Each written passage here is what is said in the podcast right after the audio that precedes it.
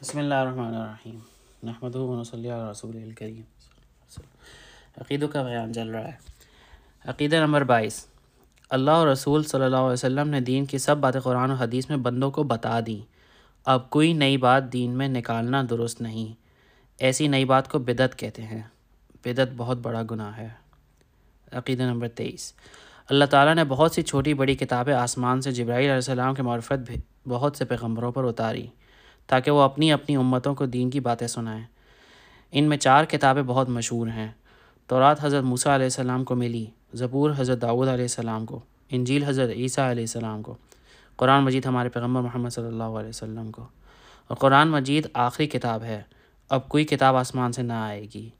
قیامت تک قرآن ہی کا حکم چلتا رہے گا۔ دوسری کتابوں کو گمراہ لوگوں نے بہت کچھ بدل ڈالا، مگر قرآن مجید کی نگبانی کا اللہ تعالیٰ نے وعدہ کیا ہے۔ اس کو کوئی نہیں بدل سکتا۔ عقیدہ نمبر چوبیس۔ ہمارے پیغمبر صلی اللہ علیہ وسلم کو جن جن مسلمانوں نے دیکھا ہے، ان کو صحابی کہتے ہیں۔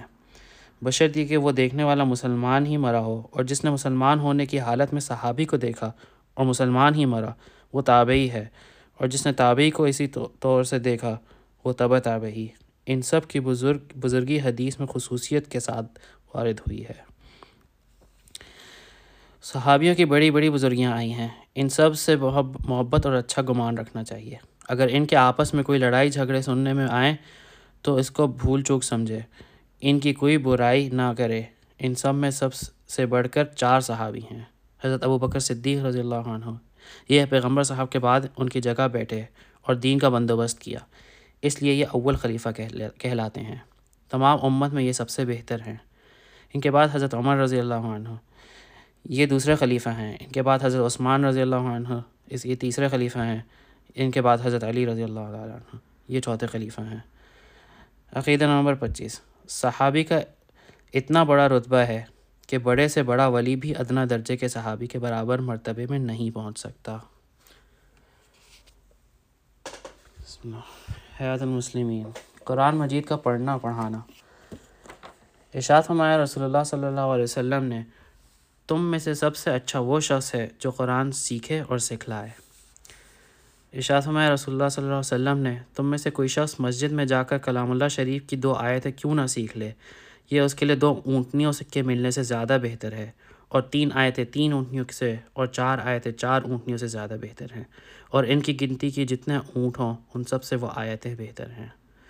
فائدہ، جس کی وجہ ظاہر ہے کہ اونٹ تو دنیا ہی میں کام آتے ہیں اور آیتیں دونوں جہاں میں کام آتی ہیں۔ اور اونٹ کا نام مثال کے طور پر لیا گیا ہے، کیونکہ عرب اونٹوں کو بہت چاہتے تھے، ورنہ ایک آیت کے مقابلے میں ساری دنیا کی کوئی حقیقت نہیں۔ اور اس حدیث سے معلوم ہوا کہ اگر کسی نے پورا قرآن بھی نہ پڑھا ہو، تھوڑا ہی پڑھا ہو، اس کو بھی بڑی نعمت حاصل ہو گئی۔ شاہ ہمارے رسول اللہ صلی اللہ علیہ وسلم نے، جس کا قرآن خوب صاف ہو، وہ درجے میں ان فرشتوں کے ساتھ ہوگا جو بندوں کے اعمال نامے لکھنے والے اور عزت اور پاکی والے ہیں۔ اور جو شخص قرآن پڑھتا ہو اور اس میں اٹکتا ہو اور وہ اس کو مشکل لگتا ہو، اس کو دو ثواب ملیں گے۔ فائدہ، دو ثواب اس طرح سے کہ ایک ثواب پڑھنے کا اور ایک ثواب اس محنت کا کہ اچھی طرح چلتا نہیں مگر تکلیف اٹھا کر پڑھتا ہے۔ اس حدیث میں کتنی بڑی تسلی ہے اور اس شخص کے لیے جس کو قرآن کی اچھی طرح یاد نہیں ہوتا کہ وہ تنگ ہو کر اور نا امید ہو کر یہ سمجھ کر چھوڑ نہ دے کہ جب یاد نہیں یاد ہی نہیں ہوتا تو پڑھنے سے ہی کیا فائدہ۔ آپ صلی اللہ علیہ وسلم نے خوشخبری دے دی کہ ایسے شخص کو دو ثواب ملیں گے۔ اشاعت ہمیں رسول اللہ صلی اللہ علیہ وسلم نے، جس کے سینے میں کچھ بھی قرآن نہ ہو، وہ ایسا ہے جیسے اجاڑ کر۔ فائدہ اس میں تاکید ہے کہ کوئی مسلمان قرآن سے خالی نہ ہونا چاہیے۔ اشاعت ہمیں رسول اللہ صلی اللہ علیہ وسلم نے، جس شخص نے کلام اللہ میں سے ایک حرف پڑھا، اس کو ایک نیکی ملتی ہے اور ہر ہر نیکی دس نیکی کے برابر ہوتی ہے۔ تو اس حساب سے ایک ایک حرف پر دس دس نیکیاں ملتی ہیں۔ اور میں یوں نہیں کہتا کہ الف، لام، میم ایک حرف ہے، بلکہ اس میں الف ایک حرف ہے اور لام ایک حرف ہے اور میم ایک حرف ہے۔ فائدہ، یہ ایک مثال ہے۔ اسی طرح جب پڑھنے والے نے الحمد کہا تو اس میں پانچ حرف ہیں، تو اس پر پچاس نیکیاں ملیں گی۔ اللہ اکبر، کتنی بڑی فضیلت ہے۔